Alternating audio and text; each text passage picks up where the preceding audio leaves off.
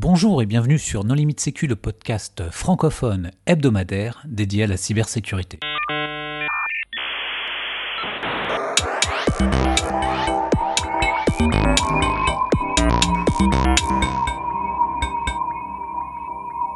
Alors aujourd'hui, nous allons parler de SIEM et de ses dix commandements avec Étienne Ladan. Bonjour Étienne. Bonjour. Et Thomas Burnouf. Bonjour Thomas. Bonjour. Pour discuter avec eux, les contributeurs Non Limite Sécu sont Hervé Schauer, Bonjour. Marc-Frédéric Gomez, Bonjour. Nicolas Ruff Bonjour. et moi-même, Johan Uloa. Alors, Étienne, Thomas, nous avons déjà réalisé un épisode ensemble sur euh, Zero Trust, mais pour les auditeurs qui n'auraient pas suivi cet épisode, est-ce que vous voudriez bien vous présenter? Étienne? Euh, donc, je m'appelle Étienne Ladan, je travaille en tant qu'expert sécurité au SOC du groupe EDF.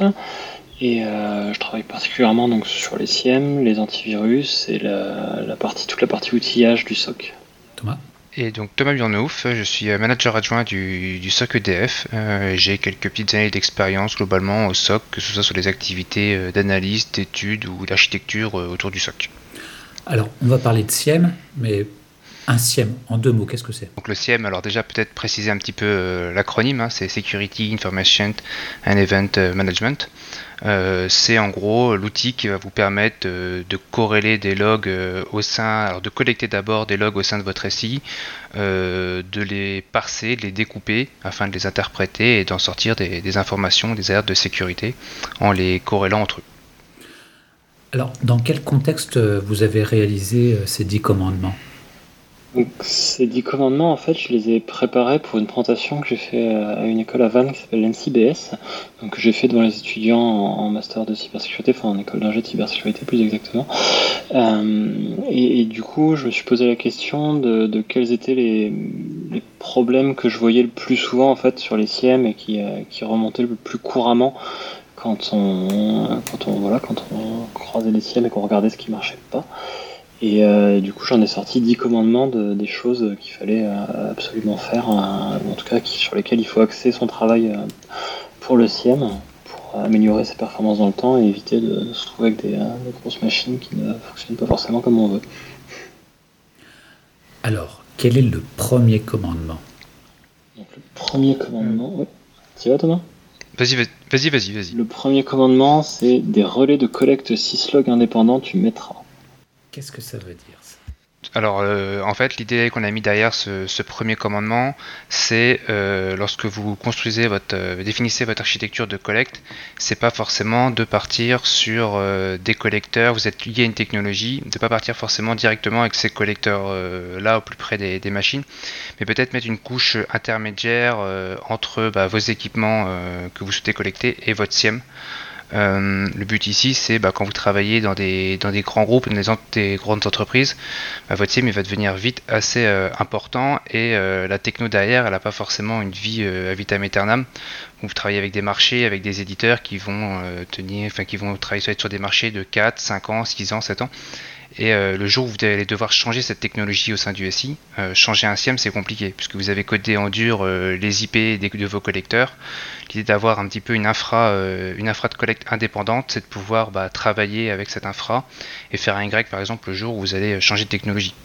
Passer d'une technologie à une, te- une technologie B, vous êtes assez indépendant. Euh, Vas-y, tu, Ouais. L'autre avantage, c'est que ça permet de garder un cache en fait sur cette partie de, de collecteurs. Ils peuvent garder un historique de, de quelques jours en local avant de les transférer au SIEM ou euh, en les transférant au SIEM, juste en gardant une copie locale euh, qui se, qui se nettoie en- dans le temps.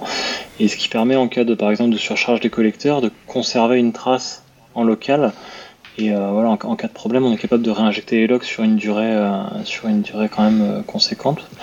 Et ce qui évite bah, une des craintes principales qu'on peut avoir dans un SOC, hein, qui est la, la perte de log, tout simplement. Enfin. Autre avantage qu'on voyait nous euh, à, ce- à ce- à cette recommandation, c'est de pouvoir euh, mettre une sorte de protection un petit peu contre le déni de service de, votre SIEM. Euh, je pense que c'est déjà arrivé à tout le monde d'avoir une source de log, un firewall qui se met à cracher des milliers de logs d'un coup. Ça peut vite vous faire un déni de service globalement sur le SIEM et avoir cette infra devant qui permet d'absorber un peu le burst et qui, va tomber, on va dire, avant que ça soit le, le SIEM. Nous, on le voyait comme un avantage. Et euh, on peut même aller un petit peu plus loin avec cette, euh, ce, cache local et cette protection hein, que, dont on m'a parlé, c'est qu'en fait on peut retravailler les logs avant de les injecter dans la comme on a une couche de collecte qui est complètement indépendante de la technologie euh, d'un éditeur on a la capacité de, retravailler nos logs avant de les injecter dans le SIEM. Donc ça, ça peut avoir des intérêts bah, purement, je vais dire, financiers, hein, sur le, typiquement sur la, volumétrie de log. Si on est capable de nettoyer des, logs en doublon ou de la volumétrie, euh, on, peut, on peut faire des gains assez, assez conséquents. Ça a un effet sur les performances également, parce que si on diminue le volume de log, euh, on facilite un petit peu le, travail du SIEM en descendant la, volumétrie euh, sur laquelle il doit travailler. Par contre, ça pose la question de la valeur légale des logs, puisqu'on les retraite euh, à, l'arrivée, évidemment. Mais euh, dans certains cas, ça peut être euh, une bonne option, oui. Et dans ce contexte-là, donc on utiliserait des, des syslogs basiques, on va dire? Pour la partie relais de collecte syslog, oui, c'est sur des syslogs basiques, mais en fait, on peut faire le même travail sur de la collecte HTTP ou sur d'autres sur d'autres typologies de collecte, tout simplement. Ok. Alors, le deuxième commandement, c'est les regex. Tu apprendras c'est quoi une regex Attends, je, je, je, je démêle mes neurones. euh, une regex, on peut voir ça comme un langage de programmation dédié aux chaînes de caractères. C'est un, un, je pense, c'est la manière la plus simple de le présenter. Euh, c'est une manière de, programmer euh, des, fonctions de recherche ou d'extraction sur les chaînes de caractères. Et c'est une brique de base qui est utilisée dans les SIEM du coup pour essayer d'y rechercher les éléments euh, bah, intéressants. Et malheureusement, pour revenir aux, raisons de l'existence de ces dix commandements, malheureusement, souvent, c'est une technologie qui est assez mal comprise au sein des SIEM. Et on voit, on voit assez souvent des expressions régulières qui sont très, très, très, très peu efficaces euh, qui sont implémentés. Donc le plus souvent, ça pose pas de problème euh, particulier, mais par contre, quand on tombe sur une regex qui a vraiment été mal implémenté, comme dans tout langage de programmation, on peut, on peut programmer un, tri sur une liste de, manière très efficace ou euh, beaucoup moins efficace, tout simplement, pour donner un, exemple. Et ben pour les expressions régulières, c'est pareil. Et du coup, quand c'est mal implémenté, ben, déjà c'est peu lisible pour les autres analystes qui vont devoir euh, s'en servir, et on peut euh, carrément plomber les performances du SIEM euh, purement et simplement hein, si on en a suffisamment. sachant que c'est pas évident non plus d'implémenter correctement une expression régulière, parce que, un, il y a plusieurs syntaxes. Enfin, il y a la syntaxe Python, la syntaxe Perl, la syntaxe. enfin, différentes librairies vont autoriser plus ou moins de choses, et ensuite le moteur d'interprétation peut fonctionner euh, de différentes manières. Et donc, il y en a qui vont être très gourmands en ressources, ou il y en a qui vont être euh, au contraire très gourmands en CPU. Et ça, donc, il y en a qui vont échouer sur des chaînes où il y a des grosses répétitions, par exemple. Bon, c'est un peu difficile à faire l'oral. Mais disons que jusqu'à quel point il faut connaître le type de moteur qui est utilisé pour arriver à faire des expressions performantes Ou est-ce que c'est juste la lisibilité, en fait, qui est votre souci principal? Bah, euh, enfin, les deux. Euh, alors, les grands SIEM permettent souvent de tester euh, en live son expression régulière sur les, logs qu'on reçoit. Il faut voir qu'une différence de, quelques millisecondes, de une milliseconde sur quand vous recevez des dizaines de milliers de logs à la seconde. Clairement, la performance est super importante, mais la qualité de la regex est super importante. Et il y a toujours des cas, en effet, comme tu disais, Nicolas, hein, qui sont pas prévus. Typiquement, l'espace dans un nom de compte ou un username, je suis pas sûr que l'analyste qui ait fait la regex, il est forcément prévu. Bah, pour moi, le cas classique de l'échec, c'est quand tu matches sur euh, .société.com, par exemple. Où en fait, il faut faire backslash point société backslash point com, sinon le point euh, match n'importe quoi. Et donc, du coup, tu vas matcher les noms de domaine qui sont. Euh, qui, qui par exemple, totallyevil.société.com va aussi matcher. Bon, ça s'applique moins dans un SIEM, mais ça, dans les, dans les, dans les configurations de contrôle d'accès, par contre, c'est fatal. C'est une des vraies difficultés hein, sur les, les regex. Je suis entièrement d'accord sur ce que tu disais, Nicolas, hein, sur la, difficulté, notamment au niveau du moteur. On peut quand même se donner euh, une idée des performances, euh, malgré tout, assez simplement, qui reste. Euh, ça, va. Enfin, moi, de mon expérience, ça varie pas tant que ça d'un moteur à l'autre sur les grosses erreurs qu'on voit sur les regex. Hein. les, triples points étoiles enchaînés quand on cherche quelque chose, ça c'est juste magique pour, pour plomber les les performances d'un moteur, mais, euh, mais je suis d'accord avec toi, c'est extrêmement compliqué euh, parce que ça dépend de la manière dont le moteur a été implémenté et parfois de la manière dont on implémente l'expression régulière. Typiquement en Python, là, on, peut, on peut les compiler, ça, ça reste un vecteur d'optimisation qui est intéressant.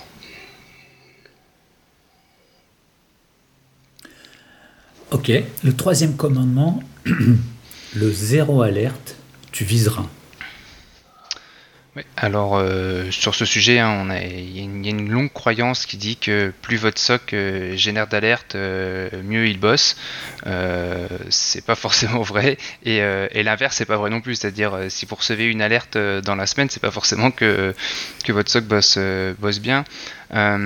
Plutôt que de viser vraiment le zéro alerte, c'est viser le zéro faux positif finalement derrière et avoir des, alertes qui sont, pertinentes plutôt que d'avoir un nombre d'alertes euh, très important.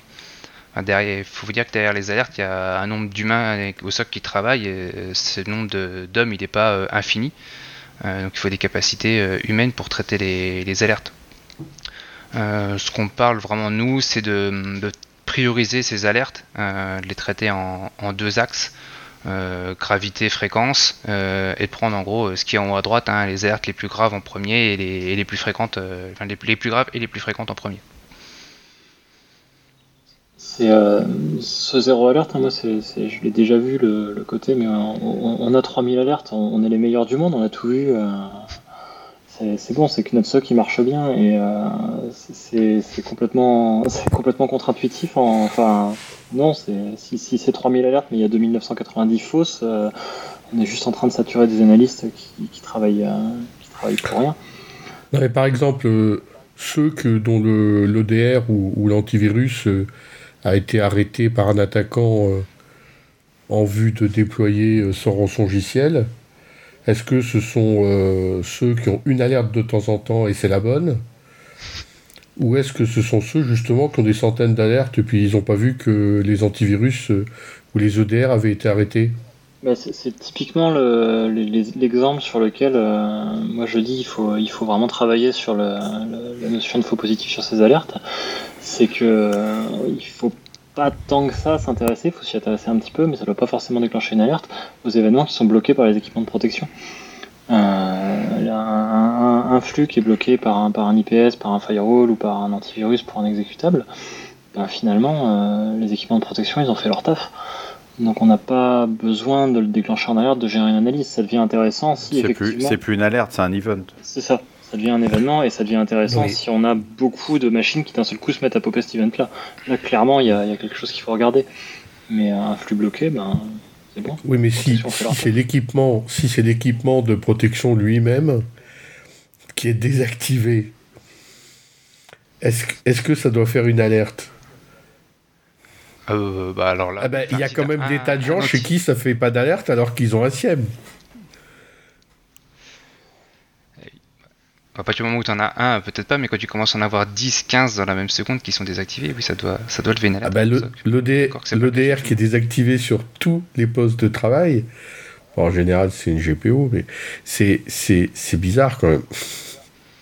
On est d'accord, ça, ça doit faire une alerte.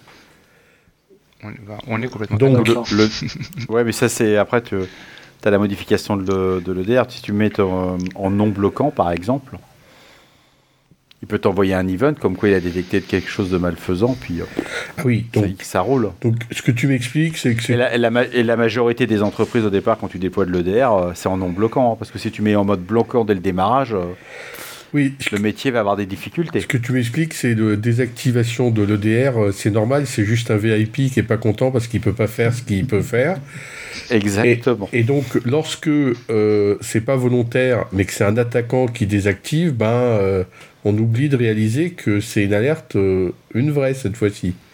Après, je suis pas totalement d'accord parce que si tu as un événement qui est par exemple l'antivirus a bloqué Mimikatz sur ton contrôleur de domaine, ok, t'en as qu'un seul, ok, t'as peut-être qu'un seul contrôleur de domaine, mais ça reste quand même un événement que tu as envie d'investiguer. Enfin, je veux dire, tous les, les événements sont pas, c'est pas le, le nombre d'événements similaires qui fait leur qualité.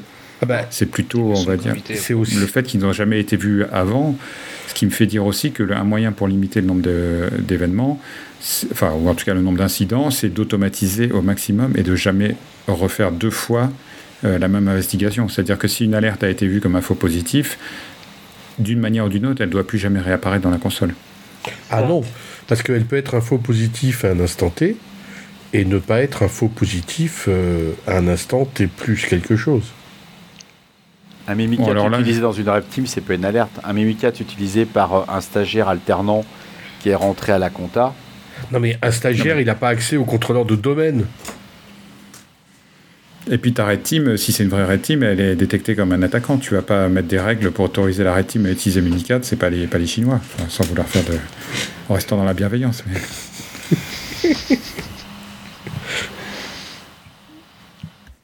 Enfin, ce que tu disais, Nicolas, moi je suis d'accord, hein, c'est la partie euh, cycle d'amélioration continue. En, fait, c'est ça que ce commandement pointe, hein, c'est euh, le, le cycle d'amélioration continue derrière les alertes. Et euh, effectivement, on ne doit pas fermer deux fois la, même alerte. Après, le- la boucle d'amélioration continue que tu mets, elle doit être un petit peu intelligente. Effectivement, si, tu vois Mimikatz une fois et que c'est ta red team qui est en train de faire joujou sur le contrôleur de domaine, et que, tu décides que la bonne, la bonne action à prendre pour éviter que, que l'alerte se reproduise, c'est de dire que Mimikatz on le whitelist sur le contrôleur de domaine. Effectivement, t'as as raté quelque chose. T'es passé à côté du sujet. On a vu des fournisseurs de solutions de logiciels dire oh, désactiver Windows des vendeurs dans le répertoire de notre solution parce que ça génère des faux positifs. Donc, euh, whitelister tout, euh, ces deux points backslash ma solution. Ça s'est pas toujours bien passé à la fin, surtout quand la solution a un 0D. Et puis, il y en a. Ça, ça peut, y en ça a peut pas sembler un troll, mais c'est quelque chose qu'on voit régulièrement quand même. Ben, On a quand même des éditeurs euh, qui ont pignon sur rue qui proposent ce type de solution. On est en train de digresser. Alors, le quatrième commandement, tes données d'inventaire, tu collecteras. Alors, des données d'inventaire, qu'est-ce que c'est? Alors, quand Thomas a expliqué ce que c'était qu'un SIEM tout à l'heure, il a effectivement euh, expliqué que c'était euh, une machine qui mangeait des événements, des, euh, des, des logs et des, euh, et des, des événements euh, temporalisés hein, dans les, des, des machines qui remontent justement dans le SIEM. Euh, les données d'inventaire, c'est la partie qui permet de contextualiser ces événements. Donc, euh, bah, tout simplement, c'est l'étape de correspondance qui vous vous donnez pour un, login, l'utilisateur qui est derrière, son nom, son prénom, éventuellement l'unité dans laquelle il travaille et le responsable de sécurité informatique auquel il est rattaché. C'est les données. Ça veut dire que tes assets sont à jour et que tu as une CMDB fonctionnelle et à jour. Mais- C'est le point le plus les compliqué. doigts sur un... Ah ouais.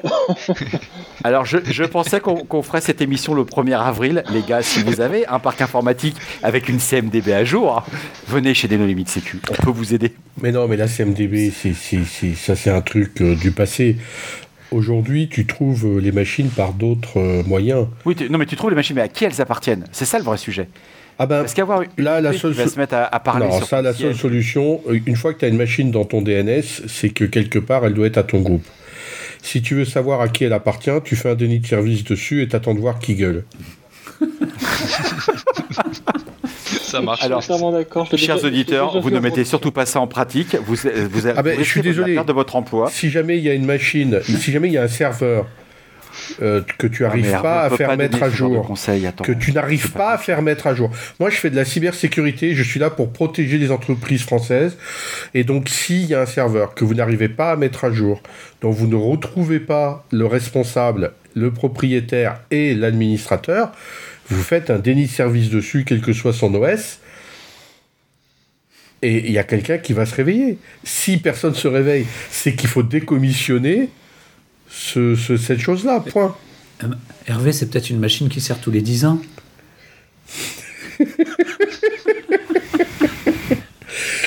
Il y a des applications qui servent pas souvent, pas des, des serveurs ni des machines virtuelles.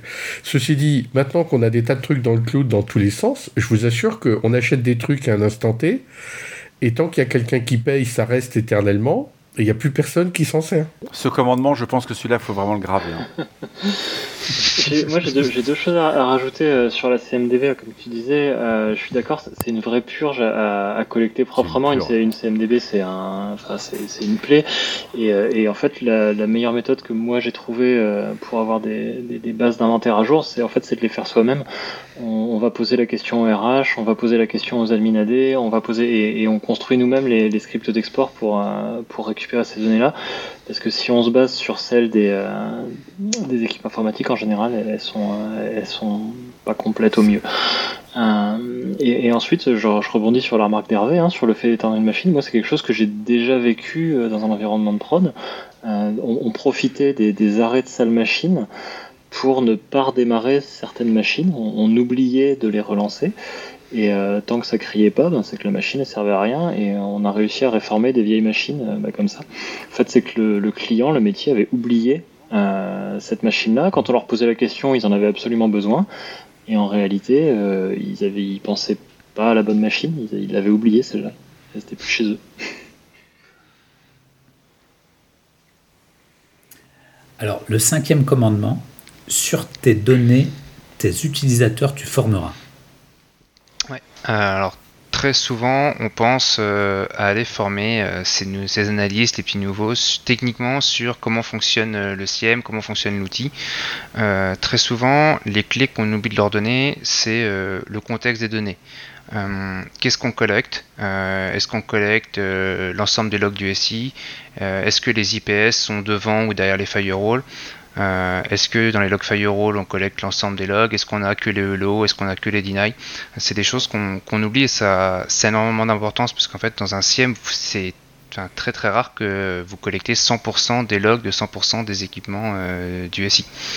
Donc avoir ce, contexte, qu'est-ce qu'on collecte, qu'est-ce qu'on collecte pas, euh, est-ce qu'on collecte l'ensemble des filiales et pas que la maison mère, ça c'est des choses super importants.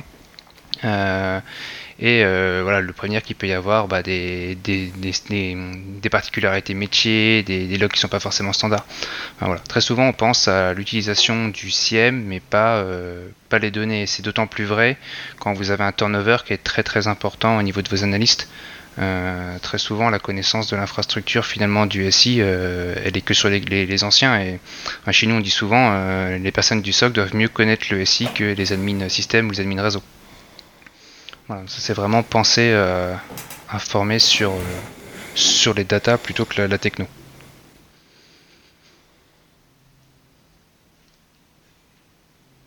Ok. Le sixième commandement, tes alertes, tu contextualiseras. Alors, celle-là, c'est la, suite des, données inventaires à, collecter. C'est la, la, deuxième partie. Donc, sur les données inventaires, on collecte la, partie. Euh, dire informatique d'entreprise. Euh, là, on s'en sert vraiment pour contextualiser les alertes, pour donner en fait de, l'information à, l'analyste qui va traiter l'alerte. Et, euh, typiquement, euh, c'est voilà le, cas, classique, c'est ah mais il y a un IDS qui a levé une alerte comme quoi tel CVE aurait été exploité sur un serveur web. Euh, et euh, voilà, donc on, déclenche, euh, voilà, serveur web exposé et tout. Et en vrai, en fait, le serveur web, la, CVE est touché Apache et là on était sur un 2IS en face. Donc il y avait absolument, on était face à un outil automatisé. Et, ça, voilà, c'est vraiment l'usage, le cas d'usage classique des données d'inventaire. Et, sur lequel il, est vraiment nécessaire de, donner de l'information à l'analyste pour pas qu'il ait besoin d'aller la chercher et de perdre un temps pas permis à aller retrouver cette information-là à la main. En fait. Si, cette information-là remonte dans sa console directement, bah, son travail, ça va lui prendre 30 secondes maximum. Si cette information-là ne, remonte pas, il peut passer euh, deux semaines à aller retrouver euh, bah, dans quelle équipe euh, est géré ce serveur, qui est le RSSI, quel est le serveur qui est derrière, quelle est la techno de serveur web, est-ce qu'on a la bonne version. Et en fait, ce travail-là, bah, est, il est, c'est juste de la perte sèche pour l'entreprise qui, qui paye l'analyste en fait. Euh, sauf s'il est capitalisé pour alimenter les données d'inventaire derrière. Peut-être le seul, le seul point où ce travail-là peut être positif. Mais il vaut mieux l'industrialiser dès qu'on est sur des parcs un petit peu, un petit peu costauds. Peut-être pour continuer sur, ce que dit Etienne, hein, on va dériver un petit peu du sujet d'aujourd'hui du CIEM, mais aujourd'hui ce qu'on voit apparaître sur le marché, c'est des sorts, euh, des outils d'automatisation qui permettent de venir euh, aider euh, à contextualiser ces alertes-là à partir de d'autres sources pour, pour les analystes et en automatisant en partie une vue dashboard à l'analyste qui va lui présenter les différentes vues et un début de, de réponse à incident automatisé.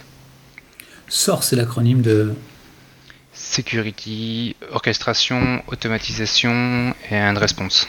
Donc voilà, c'est des outils on va dire, qui vont faire un petit peu d'automatisation autour euh, des outils euh, de sécurité euh, de votre SI. Ça demande un SOC quand même mature qui a déjà bien industrialisé et ça se fait sur des use cases très précis au départ. On peut pas, pour, pour une personne qui vient juste de monter son SOC, il a ses équipes d'analystes, il monte en puissance, c'est compliqué d'installer. C'est les retours d'expérience qu'on a. Le septième commandement, tes recherches, tu réfléchiras. Donc sur ce septième commandement, euh, un petit peu comme, euh, comme sur les regex, hein, euh, les, recherches, alors chaque technologie de SIEM a son propre langage de recherche, c'est trop facile si c'était un langage unique de recherche, mais l'idée c'est plus vous maîtrisez ce langage, plus vos recherches seront optimisées et vous aurez des réponses rapidement quand vous êtes sur un, un SIEM où il y a une dizaine, une vingtaine d'analystes qui travaillent en même temps. Euh, si vous commencez à faire une recherche euh, full text, euh, toto sur un an de log dans l'ensemble de votre SIEM, vous allez complètement écrouler la machine et puis personne ne pouvoir s'en servir de la journée. L'idée c'est d'avoir des recherches un peu complètement optimisées avec le langage très souvent de l'éditeur. il faut savoir que des fois, dans les SIEM, vous pouvez indexer ou non certains champs. Vous ne pouvez pas indexer tous les champs euh, de recherche, donc il y a des priorités à définir sur, euh, sur quel champ on indexe ou non. Euh, et puis, bah, des bonnes pratiques quand vous faites une recherche. si vous n'êtes pas certain de votre recherche, vous la faites d'abord sur, sur 2-3 minutes avant de la faire sur 6 mois. Voilà, et après, quand vous avez votre recherche, elle fonctionne bien sur 2-3 minutes, qu'elle est optimisée, bah, vous étendez un petit peu votre, votre, plage, votre plage de temps. Pour, compléter ce que dit Thomas sur la partie euh, tes recherches sur réfléchira, moi c'est un exercice que je fais souvent en formation sur les SIEM. On parlait de la formation d'utilisateur sur nos, propres données et ça c'est un exercice que je fais souvent en tout début de formation pour leur apprendre le, bah, langage euh, du SIEM. En je leur fais faire la même recherche de trois ou quatre manières différentes pour qu'ils se rendent compte de l'impact que ça a en fait au niveau du fonctionnement euh, sous-jacent de l'outil. Et euh, voilà, juste sur une bête recherche d'accès à, un site web particulier, on, voilà, on prend un site web qui est pas trop, pas trop accédé pour que ce soit pas trop violent, mais simplement faire la recherche bah, voilà, sur le texte brut, sur un champ indexé, sur un champ pas indexé, avec une regex mal écrite, avec une regex bien écrite, on peut faire 5-6 manières d'écrire la même recherche et on va, on va du simple au, du simple au décuple euh, pour une seule recherche. Hein. On, peut, facilement aller d'une recherche qui prend 30 secondes euh, pour chercher sur un mois à une recherche qui prend plusieurs minutes, euh, voire plusieurs heures si on est sur des, très gros volumes de log. Ça, c'est un exercice, souvent ça leur parle bien. Ils, accrochent.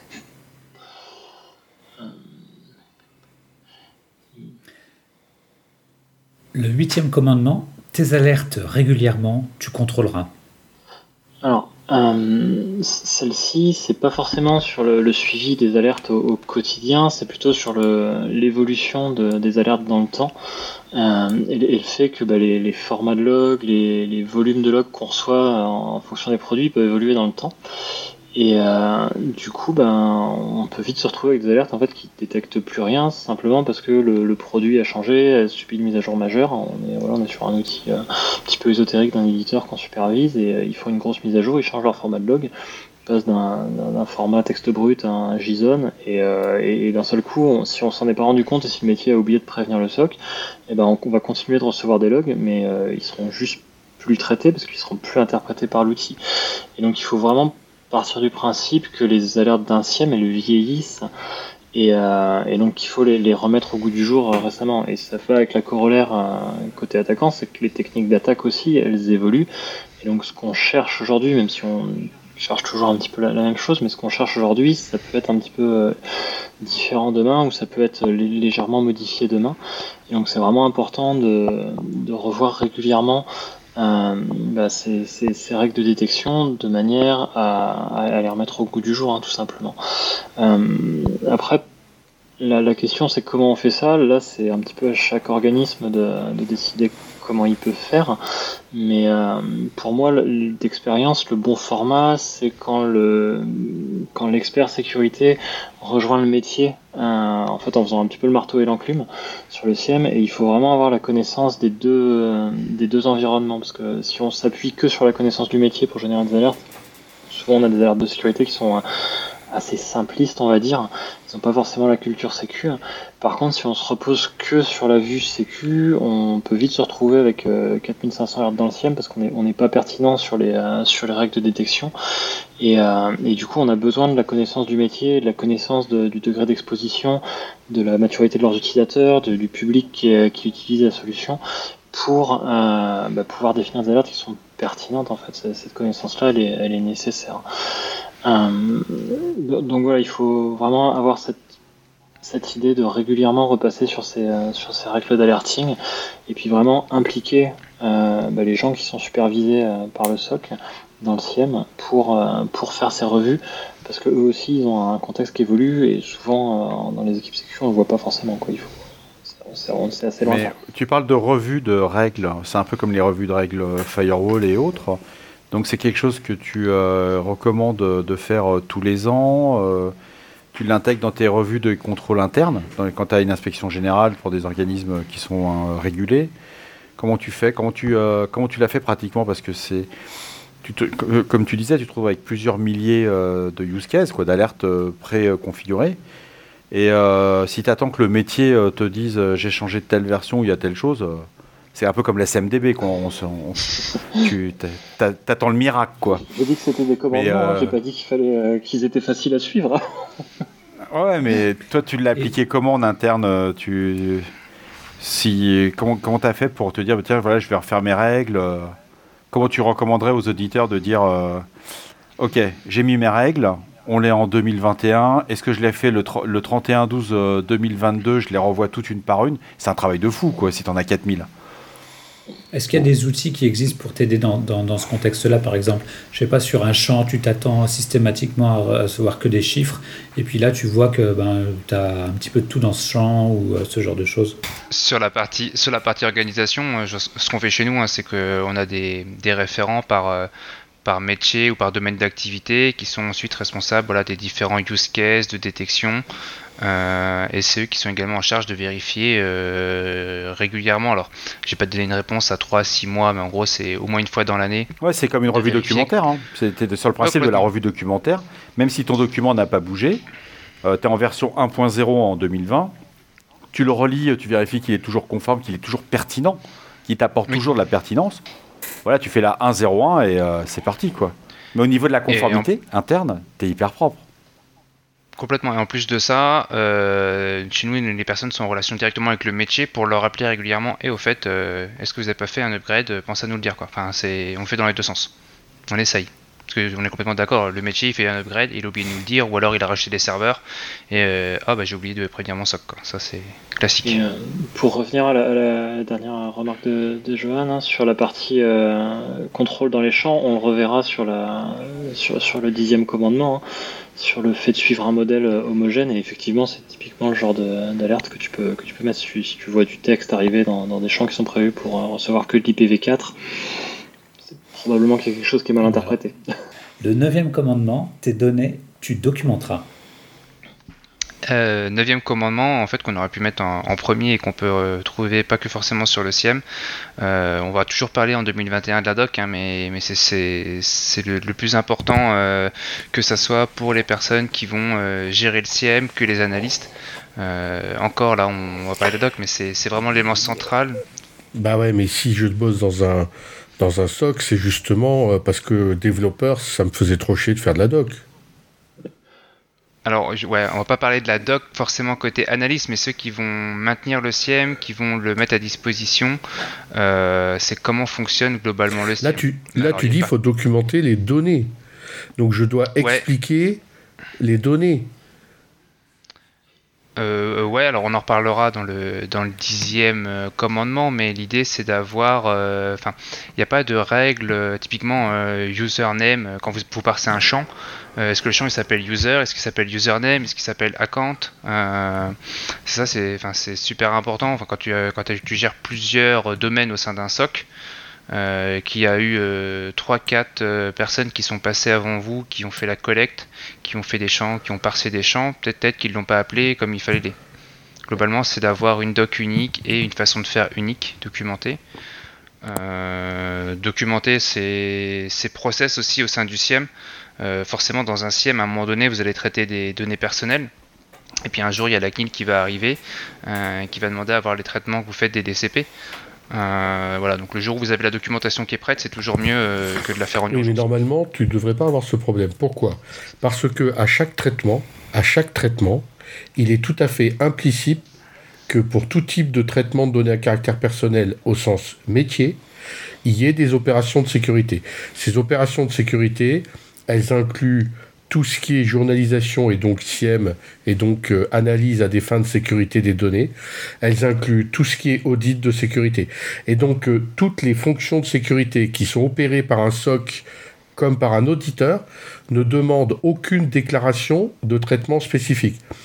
Donc tu, ne vas devoir déclarer que des traitements que tu réaliserais qui vont au-delà de la sécurité qui est implicite associé à toute application qui manipule des données à caractère personnel.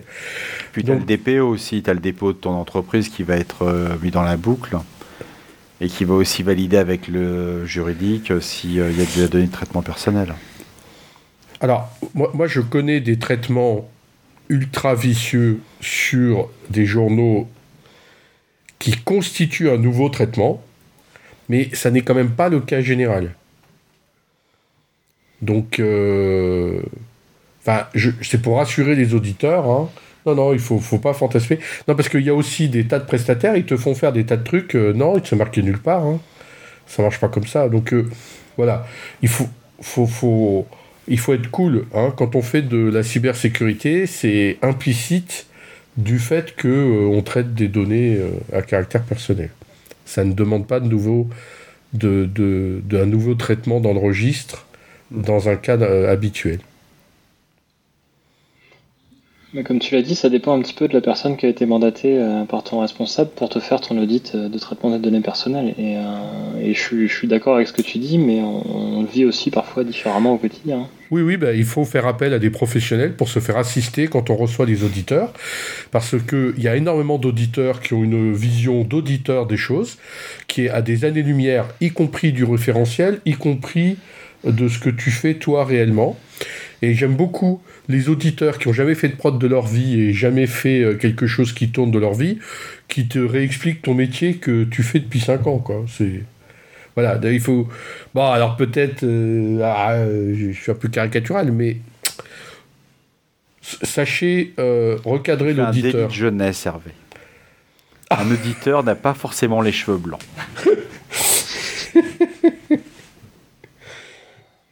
tu peux sortir de l'école et expliquer à quelqu'un qui a 20 ans d'expérience comment fonctionne une prod. Le dixième commandement, le format de tes champs, tu uniformiseras. Donc du coup, bah, on l'a un petit peu vu entre les lignes depuis, euh, depuis le départ. Un des, euh, un des commandements qui nous a semblé euh, peut-être le plus important à mettre en dernier, c'est vraiment de, de, nommer les champs qui sont extraits dans le SIEM de, de, manière homogène. Euh, j'entends par là, hein, c'est un SIEM, on, l'a vu, c'est pas des données structurées, on n'est pas sur une base, une base de données SQL.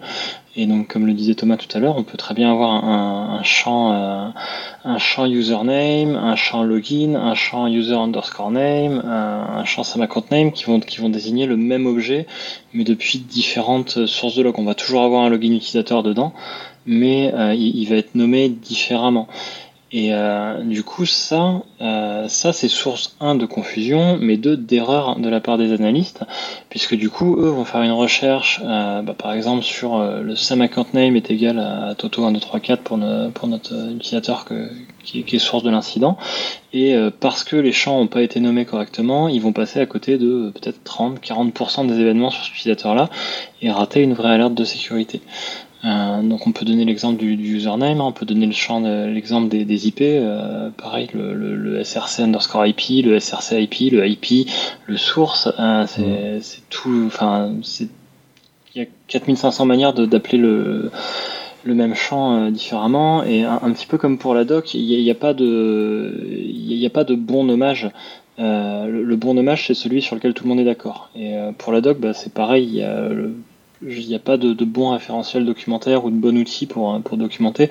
Il n'y a que celui que tout le monde utilise et, sur lequel tout le monde est, d'accord pour l'utiliser pour éviter justement que euh, ces éléments-là se répartissent. Et bien pour les champs, c'est la même chose. Il faut, il faut avoir un référentiel unique qui dit qu'une IP source, ça s'écrit src underscore IP tout le temps et qu'un login utilisateur, c'est qu'il y aura toujours username et, euh, et qu'on peut toujours pivoter, quel que soit le log, sur ces éléments-là quand on fait une recherche.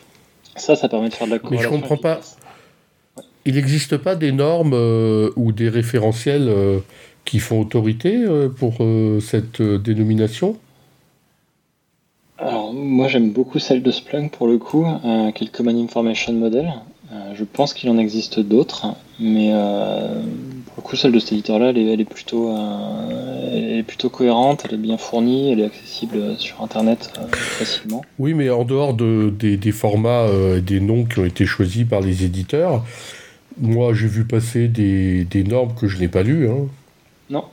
Euh, des normes ETSI, des normes euh, européennes. euh. Enfin, il y a tout un tas de gens qui ont fait des groupes de travail justement pour euh, normaliser euh, les champs des SIEM, etc. Et en fait, tout ça, c'est pas du tout utilisé dans la vraie vie. Moi je les ai jamais vus euh, pour le coup sur un SIEM, euh, ça, ça, ça sort pas le, le stade des, des think tanks. Quelle est la différence entre le chant du Siem et le chant des sirènes?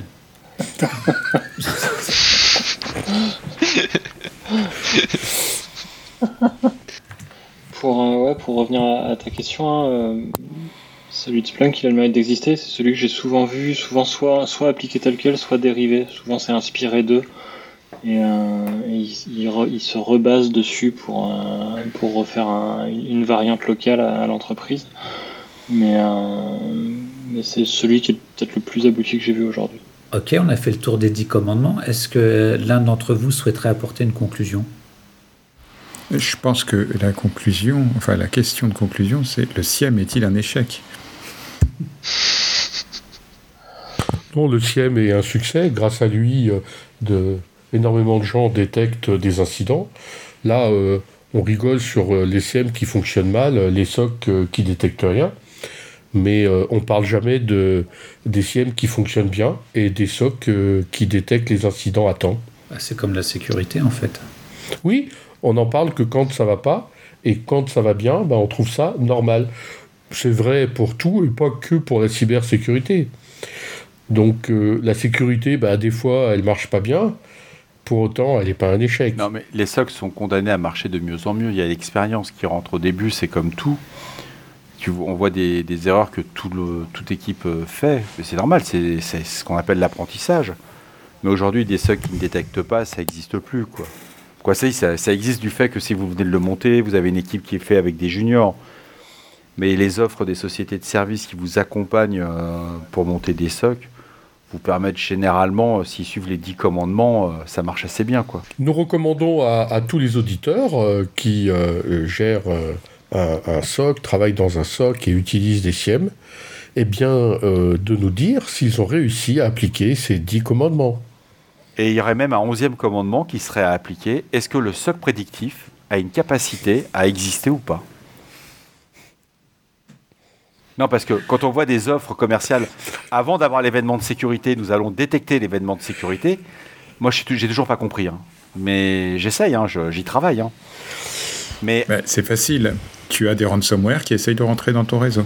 Tu ne les as pas encore vus, mais sache qu'ils sont là, ils t'attaquent, ils essayent. Ok. Étienne, Thomas, merci beaucoup d'avoir accepté euh, notre invitation. Chers auditeurs, nous espérons que cet épisode vous aura intéressé. Nous vous donnons rendez-vous la semaine prochaine pour un nouveau podcast. Au revoir. Au revoir Au revoir.